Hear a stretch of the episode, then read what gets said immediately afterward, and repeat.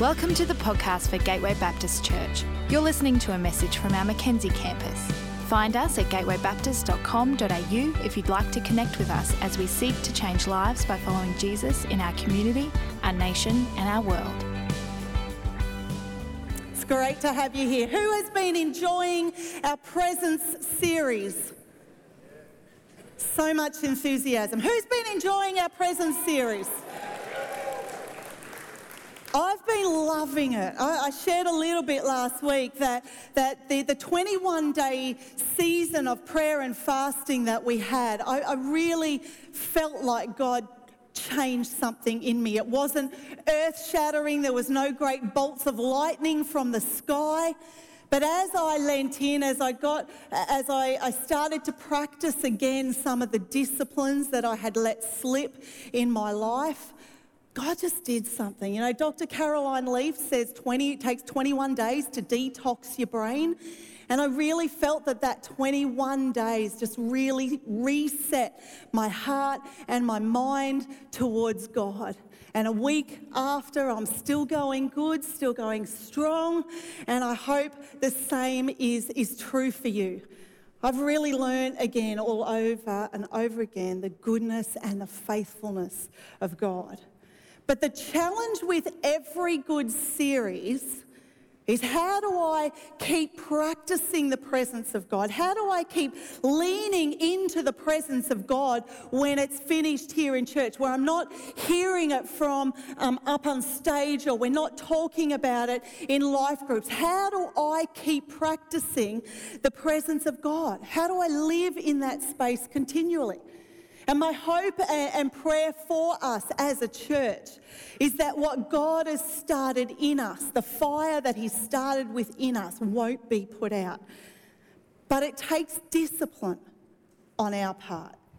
To continue to grow in anything, we've got to discipline ourselves. And we actually don't really like that word very much. It sounds a little bit harsh and scary.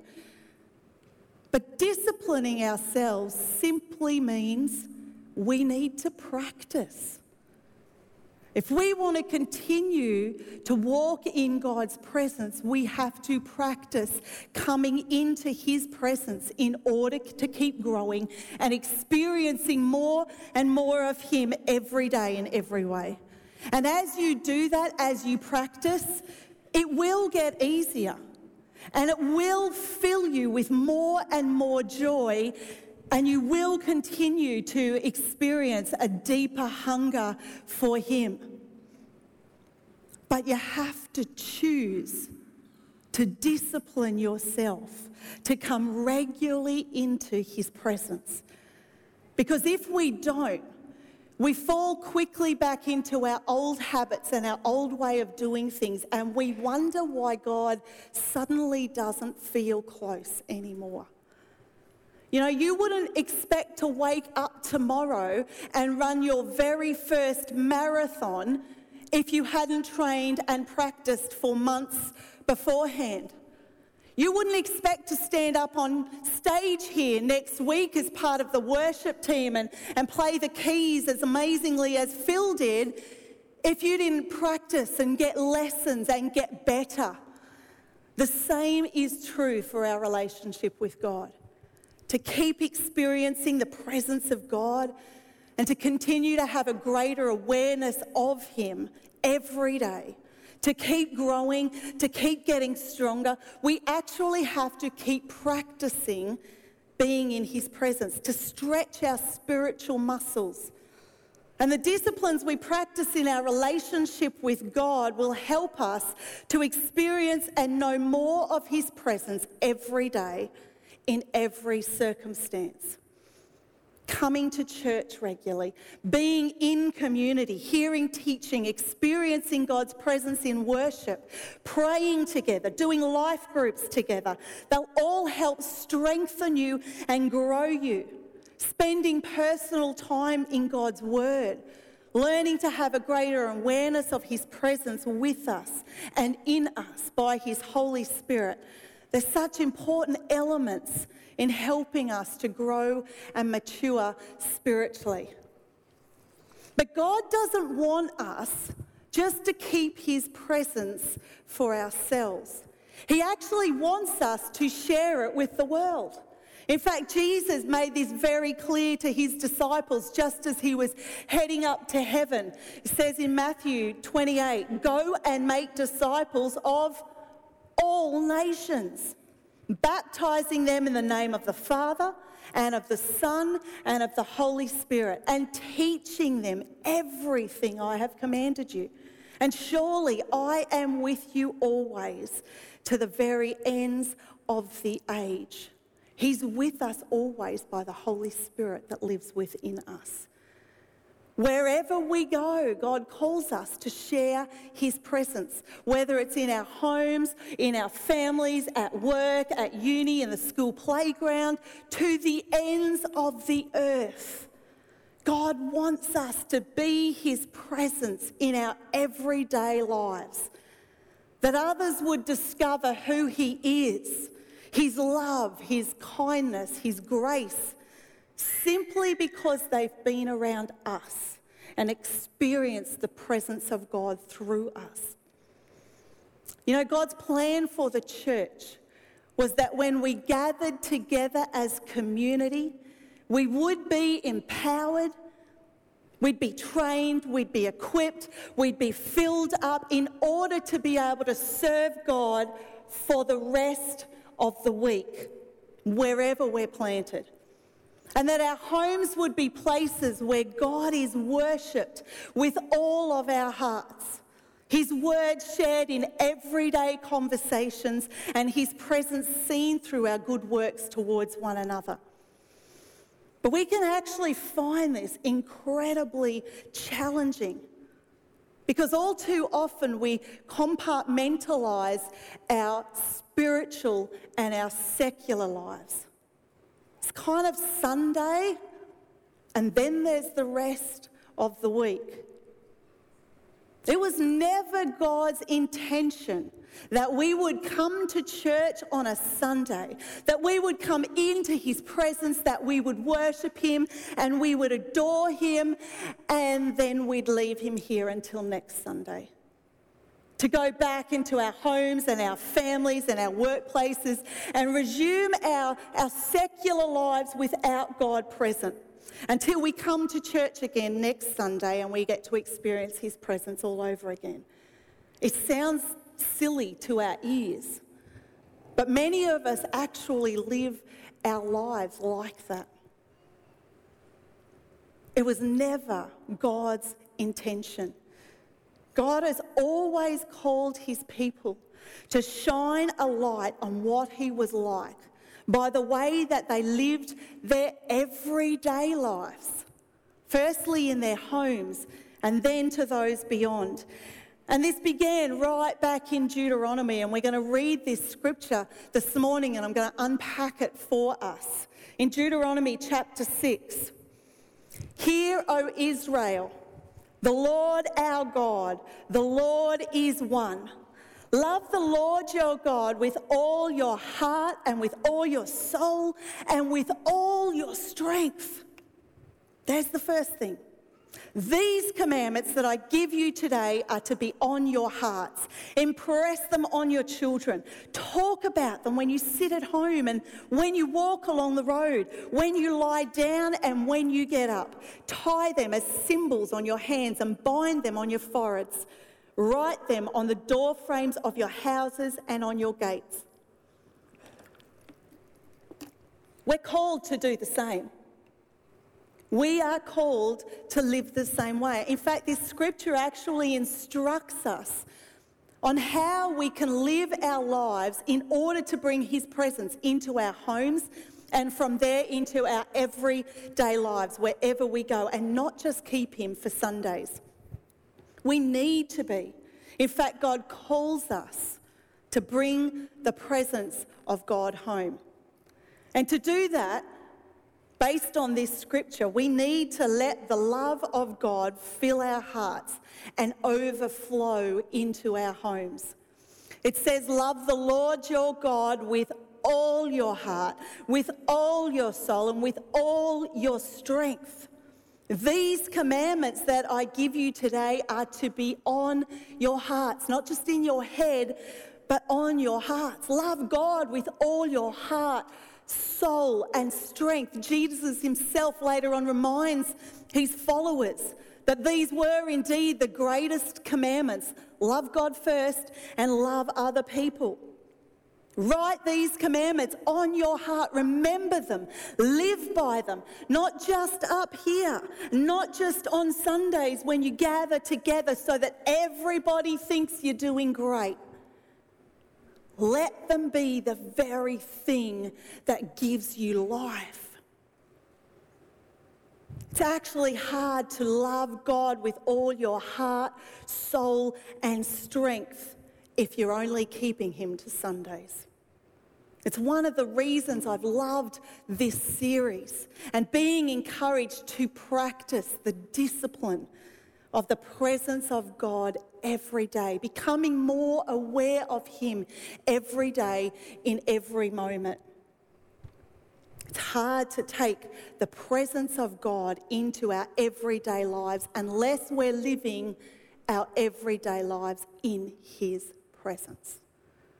It's hard. It's hard to take the presence of God into our everyday lives unless we're living every day in his presence. And as we do that, I believe what will happen is that, that his love, which is growing within us, will bubble up. It will grow in, uh, within us and bubble up and overflow to those that we come into contact with every day.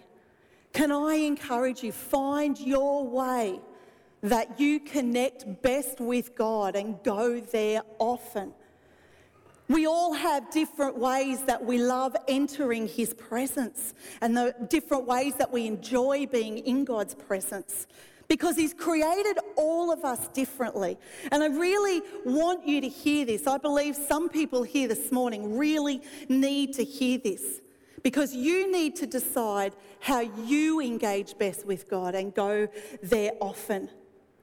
A lot of us carry guilt in how we spend time in God's presence because it doesn't look like the person next to us. Maybe we don't have that really disciplined, set quiet time and we feel guilty. But you need to find how you connect best with God and go there often and then live out of the overflow of God at work in you. Many of you have heard me say that I love entering God's presence in worship and in community. I actually uh, work hard at disciplining myself to spend time alone with God. And it's one of the, the things that God has really reset in me over this, uh, this prayer and fasting season. But I love, I love it when we gather as a worshipping community doing life together. And so I go there as often as I can. I actually love the fact that I have to be at three services every Sunday. I love coming to Thrive, our women's gathering every second Thursday morning where we worship and we pray together and we do life together. I love when I get the opportunities to come to our Tuesday night prayer meetings and worship and pray together and lean into the presence of God. In your life groups, wherever it is that you gather to experience the presence of God, work out for yourself what that is and go there often. For some of you, it might be that you love listening to teaching. You love reading books. You love being in solitude. I do myself in when I'm in my own head. But if you love solitude, go there often. However, you engage best with God, go there often and allow His love to well up in you and transform you. Secondly, as we read this passage, in order to bring the presence of God home, we need to share the truth of God with the people in our home. It says, impress them on your children. Talk about them when you sit down. Sorry, sit at home. And when you walk along the road, when you lie down, and when you get up. Now, this part here is really important for our parents this morning, and I want, as parents, for you to take hold of some of these truths this morning. But it's also true if you're a grandparent, and it's also true if you don't have uh, children living um, at home. So please don't switch off. But God has clearly instructed us that we're to teach our children to love God with all their heart to teach them that they too can experience His presence every day, no matter where they are. That God actually lives in them and He can help them and speak to them.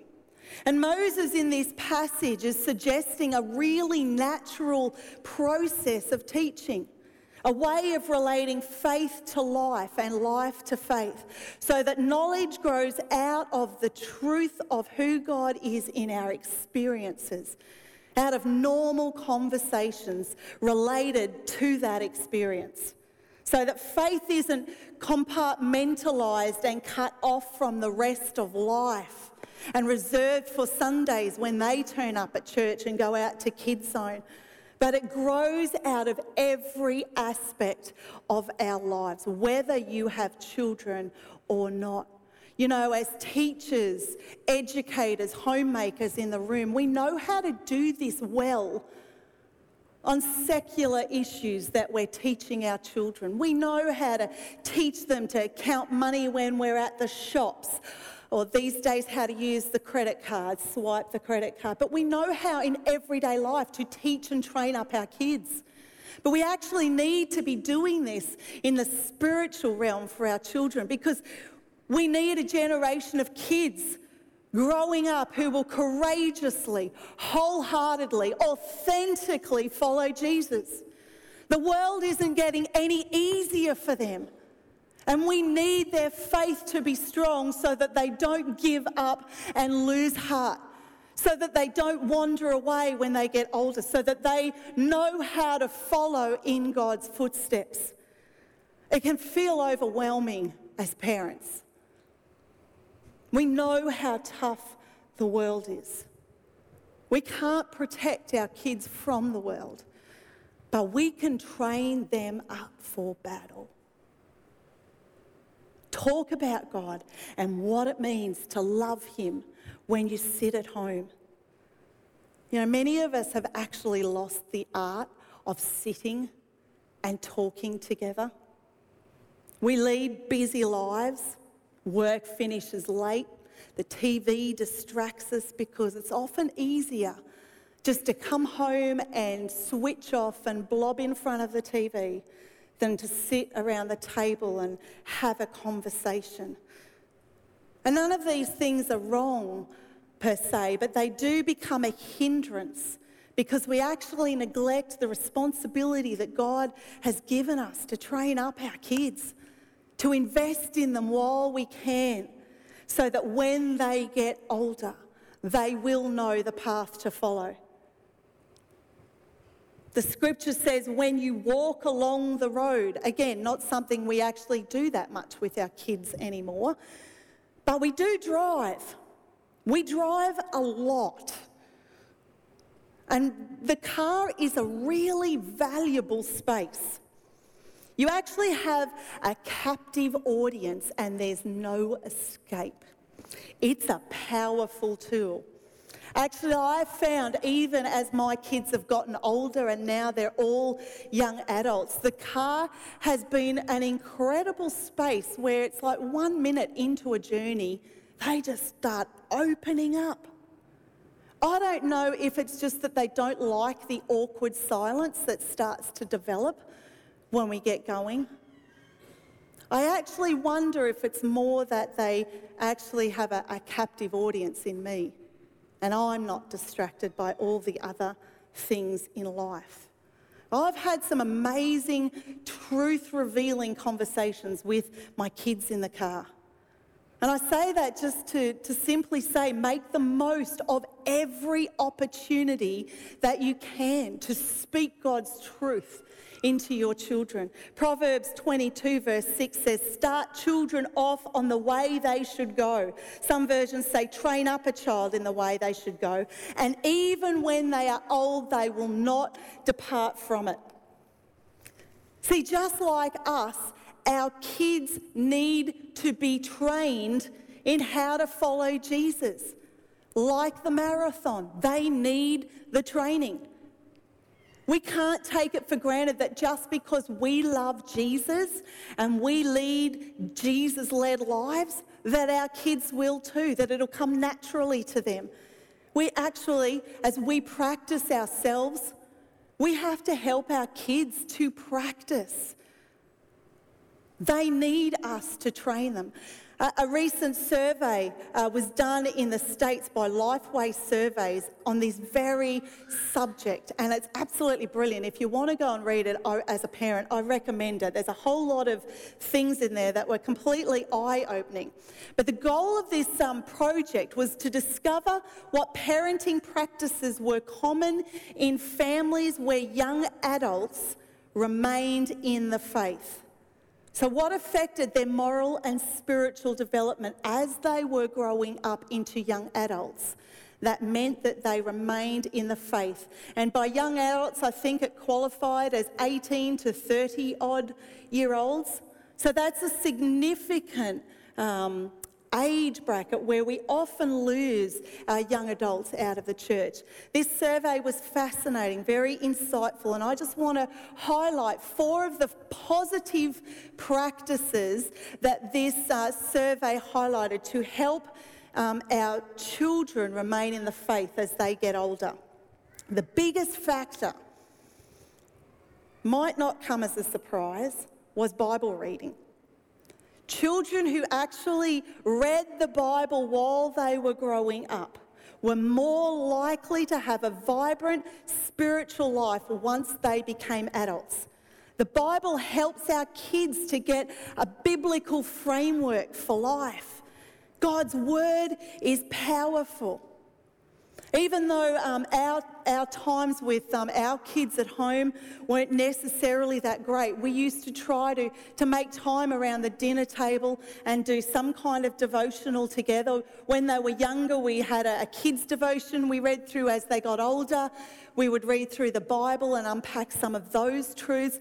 Part of the problem for us that was that it always ended up in about a 30 minute three point sermon from Jason, and our kids started to get a little bit antsy about uh, devotion times. But they, they had this space where they got to ask questions. We got to unpack the Bible and Scripture and bring life into them. And I'm praying and trusting that what I've invested in my kids in that space, no matter how lame it might have felt to me at times, has actually done them good as they now come into their young adult years.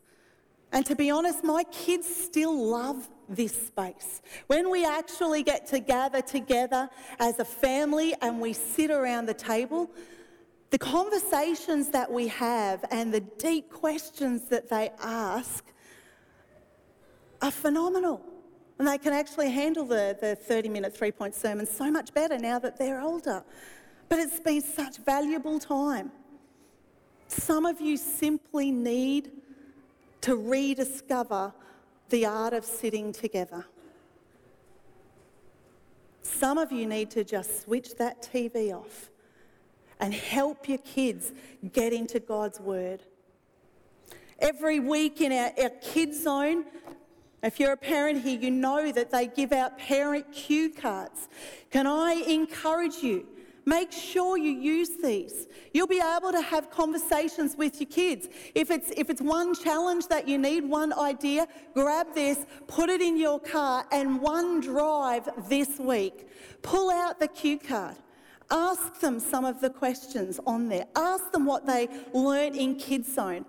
Bring God into their everyday, every week. These are fantastic resources as parents and grandparents. If you want to grab them too, I'm sure they'll print extra for you because these are fantastic and help our kids to understand Jesus through everything that they're learning on Sundays and taking Him into their everyday week. Very close uh, behind Bible reading in this survey is a significant factor in helping young people to remain in the faith as they were older. These two came very close together was prayer, which you're probably expecting. The surprise is serving, prayer and serving. You know, we teach our kids how to talk to God as a friend through prayer teaching them that they can come to Him anytime, anywhere, and have a very natural relationship with Him, very natural conversations. But again, it can be hard finding intentional time. But it's important to find whatever time you can to train your kids in how to pray. I know again a lot of parents who use the car trip to school every morning to pray with their kids. You've got that captive audience already in the car. You're teaching them that they can have a normal conversation and pray about their day. They can bring their friendships and their, their school lessons and their concerns about the day to God together. Teach them what it means to come into His presence through prayer. And serving, I found this really interesting. Let me read exactly what it had in this survey because I think this is really important.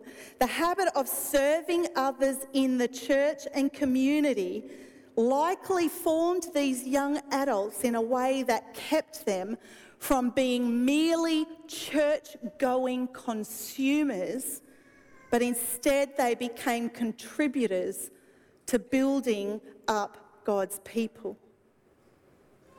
We live in, our, our generation coming up behind us are such consumers. And it's no different when they come into the church. So imagine if we as a faith community helped them to know how to invest outside themselves, to serve, to be contributors, building up God's kingdom. I actually love it when I see our young people serving here. Gorgeous little girl at the beginning of the eight o'clock service on our welcome team. We have young people serving in our coffee shop, in our kids zone, in our youth spaces. Even some weeks you'll see our young people here in the worship team contributing, building up the kingdom of God.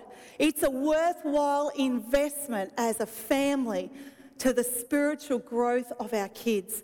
And maybe you've been thinking of encouraging your kids to get involved, to, to volunteer. Can I encourage you? Just do it. Encourage them to pursue their passion and their dream to be involved. Don't let fear stop your kids. Just do it because it will help them to remain connected and strong in their faith. The last um, highlight that I want to point out in the research uh, for the, was the importance of listening primarily to Christian music. And that didn't specify worship particularly, but Christian music, wholesome music. And goodness knows we hear some of the songs on the radio today and we can understand why this is the case. But I'm never again going to mock the fact that all my growing up years I got stuck listening to Evie and the music machine on repeat because I know that somehow they were good for my spiritual growth. You know, and there's a whole stack of fantastic uh, Christian musicians out there at the moment. Um, for instance, our very own Dan Warlow has three CDs now for kids to engage in worship and God, and he's going gangbusters across Australia. If you follow him on Instagram, he's having concerts from one end of the country to the other, just sharing this worship ki- music with kids. My kids uh, grew up with Colin Buchanan. Any other Colin Buchanan fans in the room? I can probably still sing nearly every one of those songs to you because they were on repeat in our car, at home. We even had the DVDs. And in fact, uh, Colin Buchanan was fantastic because some of the songs that he sang were actually scriptural. So my kids were not only engaged with Christian music, but they were learning scripture. In fact, I still cannot read Isaiah 53 6 without the, you know, intonation in my voice. Or you like sheep have gone astray. Yeah. I will stop there, but uh, thanks to me, you're going to have that song in your head now for the rest of the day. I, Isaiah 53 6. Brilliant. Brilliant. Lastly, from this passage in Deuteronomy, we're encouraged to bring the presence of God into our homes by shining a light on God by the way that we live. It says, tie them as symbols on your hands and bind them on your foreheads. Write them on the door frames of your houses and on your gates. Basically, show everyone that you are my disciples by the way that you live out your life in public. You know, many Jews took this scripture quite literally. And the Pharisees in Jesus' time liked to make this great display of how committed they were to this teaching.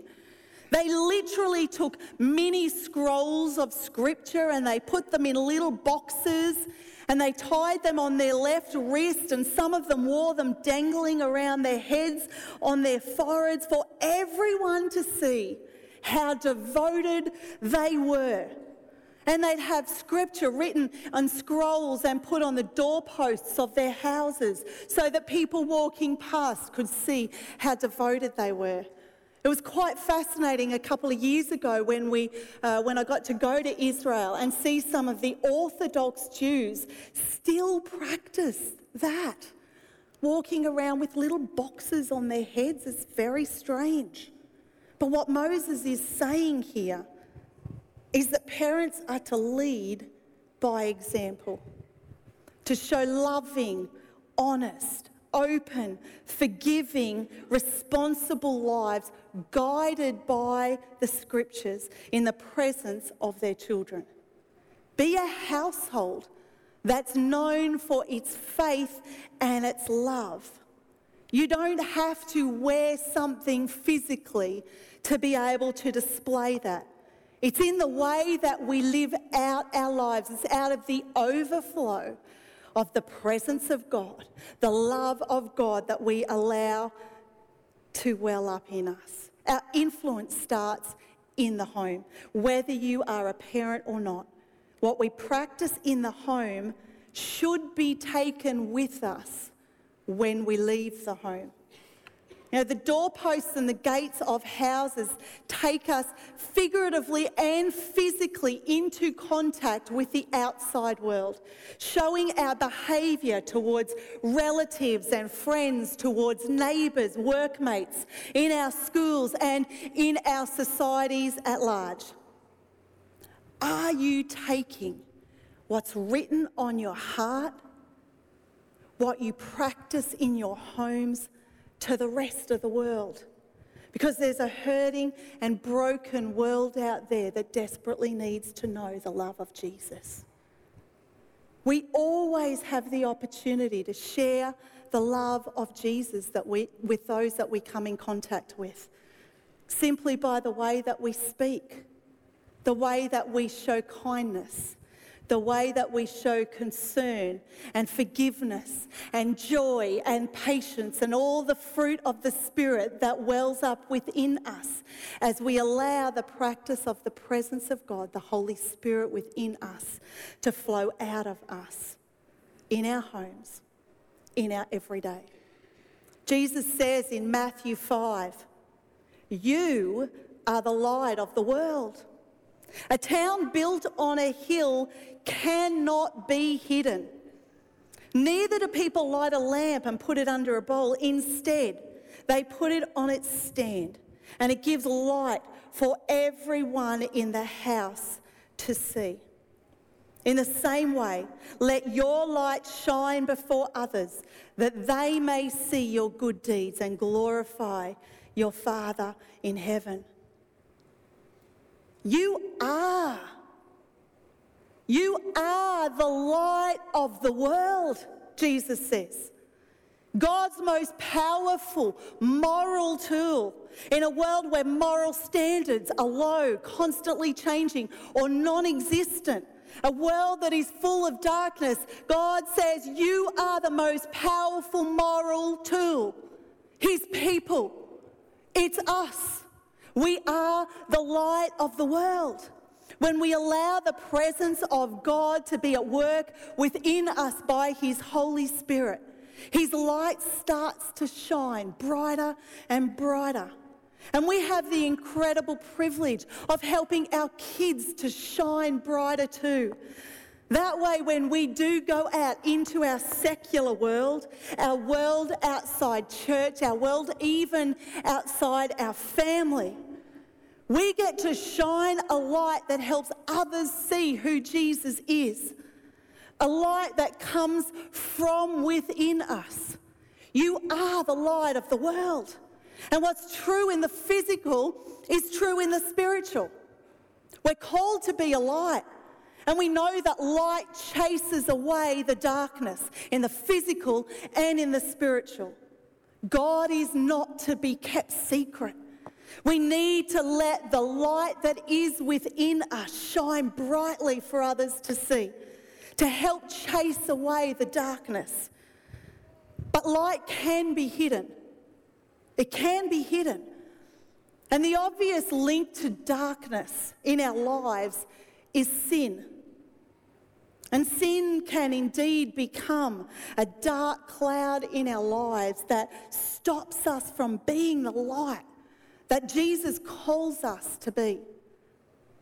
And there's circumstances too that if we allow them, can diminish or hide our light rather than allowing those circumstances to help us shine brighter.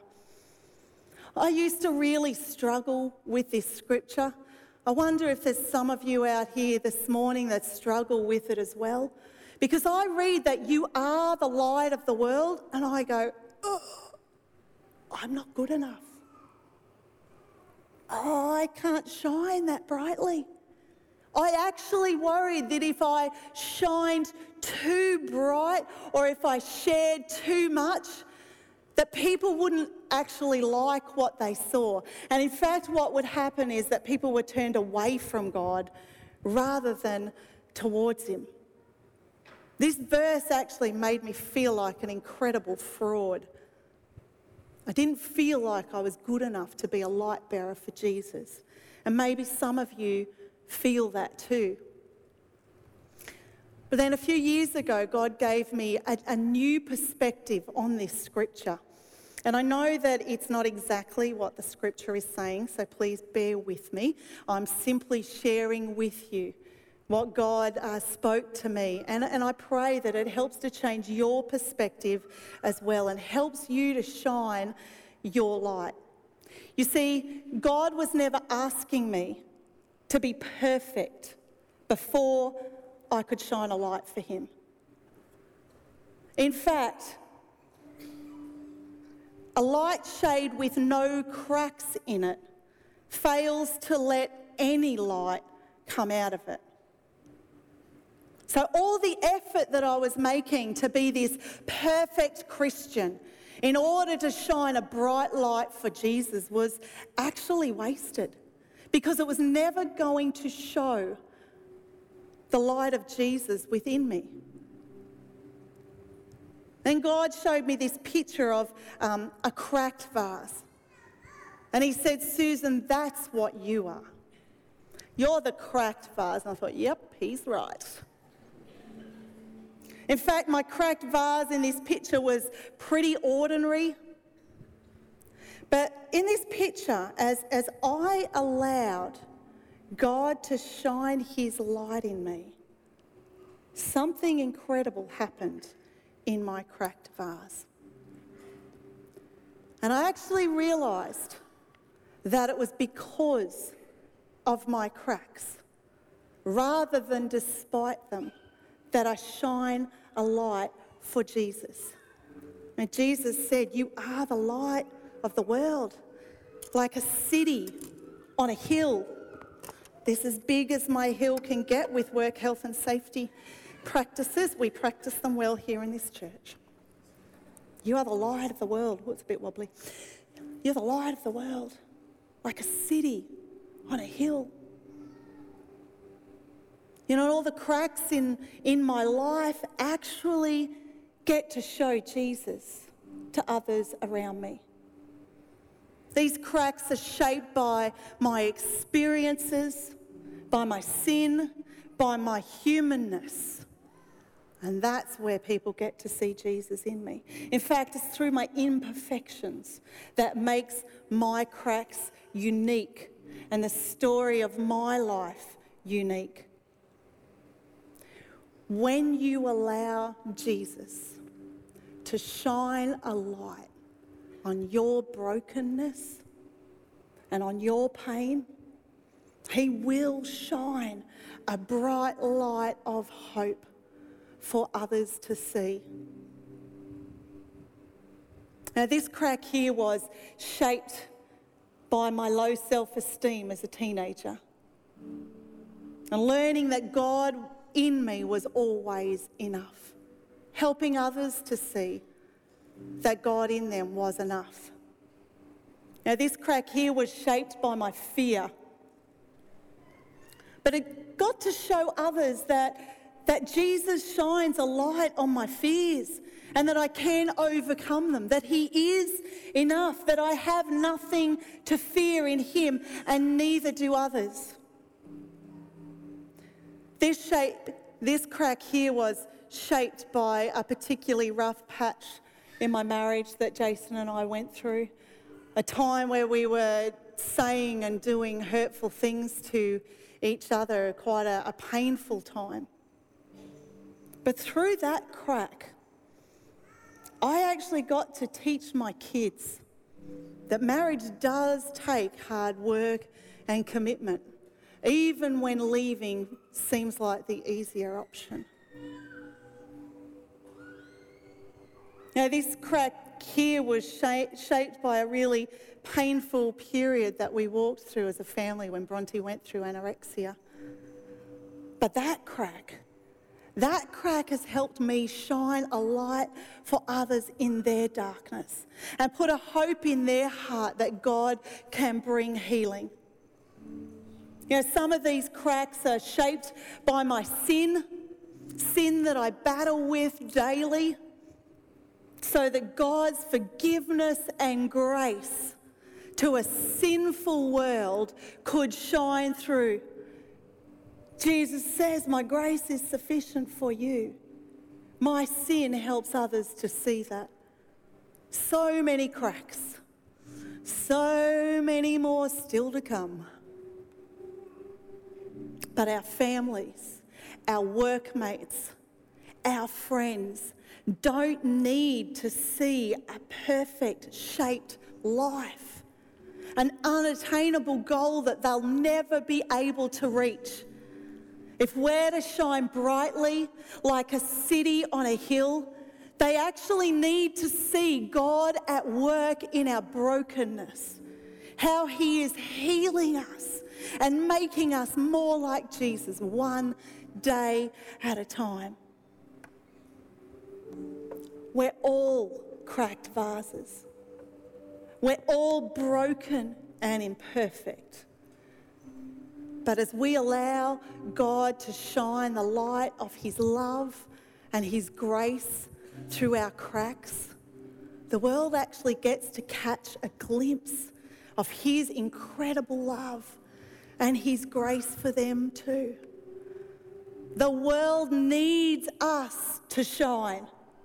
The world needs us to shine. It's why I love the church. When we live our lives authentically in community, we get to do life together in all of its messiness and its pain. And together, we shine a light to the world that tells of God's incredible love and His grace for them because of what He's done for us and in us. I don't know about you, but that's the kind of light bearer that I want to be a beacon of hope to a hurting and broken world. Will you let your light shine? Will you let your light shine today? Because together, as a church and as community, our light shines better than when we shine alone, like a city on a hill. Together, as we shine, we become like that city that cannot be hidden. For all the world to see God's love, His goodness, His grace for a hurting and broken world. What happens with light? People are drawn to it like moths to a light. Are we willing to stand together today and say, I want to be that light? I want to be that light bearer. I want the love of God to be in my heart, to well up and overflow to every person that I come into contact with. So that's what He's calling us to be. Not perfect, but in our brokenness, allow Him to shine His light. I want to pray a special prayer this morning over our parents. You know, we're talking about bringing the presence of God into the home. And I recognize the challenge that there is for parents. In this day and age, it's only getting harder and harder. And I really want to pray a blessing over you and your family this morning. I wonder if you are a parent of school age kids or younger, I wonder if you'd be willing to stand where you are just right now. I just want to let God minister to you, to strengthen you, to equip you. And maybe if you're a grandparent who's, who's got some strong influences in the lives of those young children. And if you're sitting and there's people around you, can I just get you to, to reach out a hand? Maybe if your parents and you're all standing together, you can stand together, pray together, hold on to each other. Let me pray. God, I thank you for the incredible privilege that it is to be a parent. God, I thank you for the children that you've gifted us with. And we recognize this morning that it can be a real challenge to raise up our children, to help them to follow in your footsteps, to train them, to train them in this marathon of life, to keep them strong, to keep them following you wholeheartedly, to keep them connected in the church, to teach them how to read their Bible and to pray and to give of themselves. God, we recognize that it's challenging. But you are a good father, and you've led us so well by your example. God, I pray that in each of these parents here this morning that you would fill them with courage, with strength, with wisdom, with perseverance, God. I pray that you would daily prompt them in ways that they can have conversations with their children, engage them in what it means to be a follower of you, to help them shine brightly for you, God, in their schools in their workplaces as they start to get part time jobs. God, would you grow them spiritually? And God, I pray that the home would be a place of incredible fun. That as we learn what it means to follow you in our brokenness and in our humanness, God, that you would fill us with joy, joy to overflowing that our homes are places that people love to come to, that even our kids' friends want to come to our places because it was so joy filled. There's something different being in the presence of this family. Why? Because the light of God shines brightly out of them. God, I thank you for each of these parents. God, I pray for a protection over our families. We know that the enemy wants to rob and steal and destroy, and he gets in in subtle ways that before long things are falling apart. And God, we just pray your protection protection over our families. God, would you help us in the home to practice your presence? To practice, to discipline ourselves, God, that we might be strong in the battle that lies before us and that our kids would be strong in the battle before them. Bless our parents, bless our families, bless our grandparents, God. In Jesus' name, I pray. Amen. We hope you've been blessed by this message. If we can pray for you or you would like to take a further step in your relationship with Jesus, we would love to connect with you. Please head to gatewaybaptist.com.au and click on Get Connected to let us know.